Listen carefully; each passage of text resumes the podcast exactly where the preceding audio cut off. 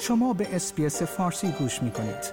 با رفتن به sbs.com.au به اخبار و گزارش های بیشتری دست خواهید یافت. وزارت کشور استرالیا مرگ یک مرد در بازداشتگاه ویلاوود را تایید کرده است و کنشگران علت مرگ او را شرایط موجود در این مرکز می دانند. یک زندانی مهاجر از عراق در یک خودکشی مشکوک در بازداشتگاه ویلاوود جان باخت. وزارت کشور که بر بازداشت مهاجران نظارت دارد روز یکشنبه مرگ این مرد را تایید کرد.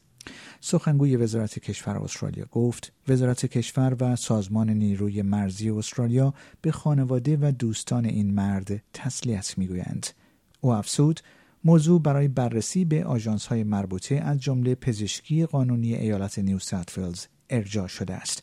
سخنگوی وزارت کشور استرالیا گفت از آنجایی که این موضوع در حال بررسی است اظهار نظر بیشتر مناسب نیست.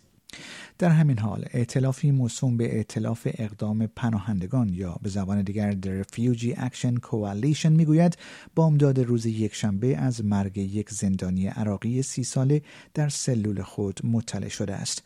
گفته می شود این مرد آخرین بار در ساعت ده شب شنبه در سلولش زنده دیده شده است. او پنج سال در بازداشت بود.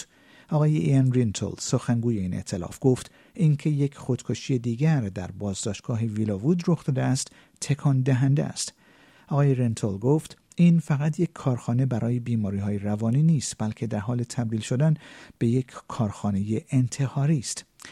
اعتلاف اقدام پناهندگان می‌گوید که این مرد چندین بار به دلیل تنش با سایر بازداشت شدگان از جمله درگیری با مرد دیگری در شنبه شب به این مرکز منتقل شده بود گفتنی است زندانیان مهاجرتی به خدمات بهداشتی از جمله خدمات بهداشت روان دسترسی دارند.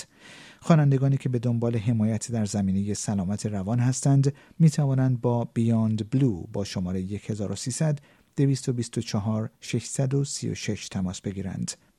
برای کسب اطلاعات بیشتر به وبسایت beyondblue.org.au مراجعه کنید. آیا می خواهید به مطالب بیشتری مانند این گزارش گوش کنید؟ به ما از طریق Apple Podcast، Google Podcast، Spotify یا هر جای دیگری که پادکست های خود را از آن می گیرید گوش کنید؟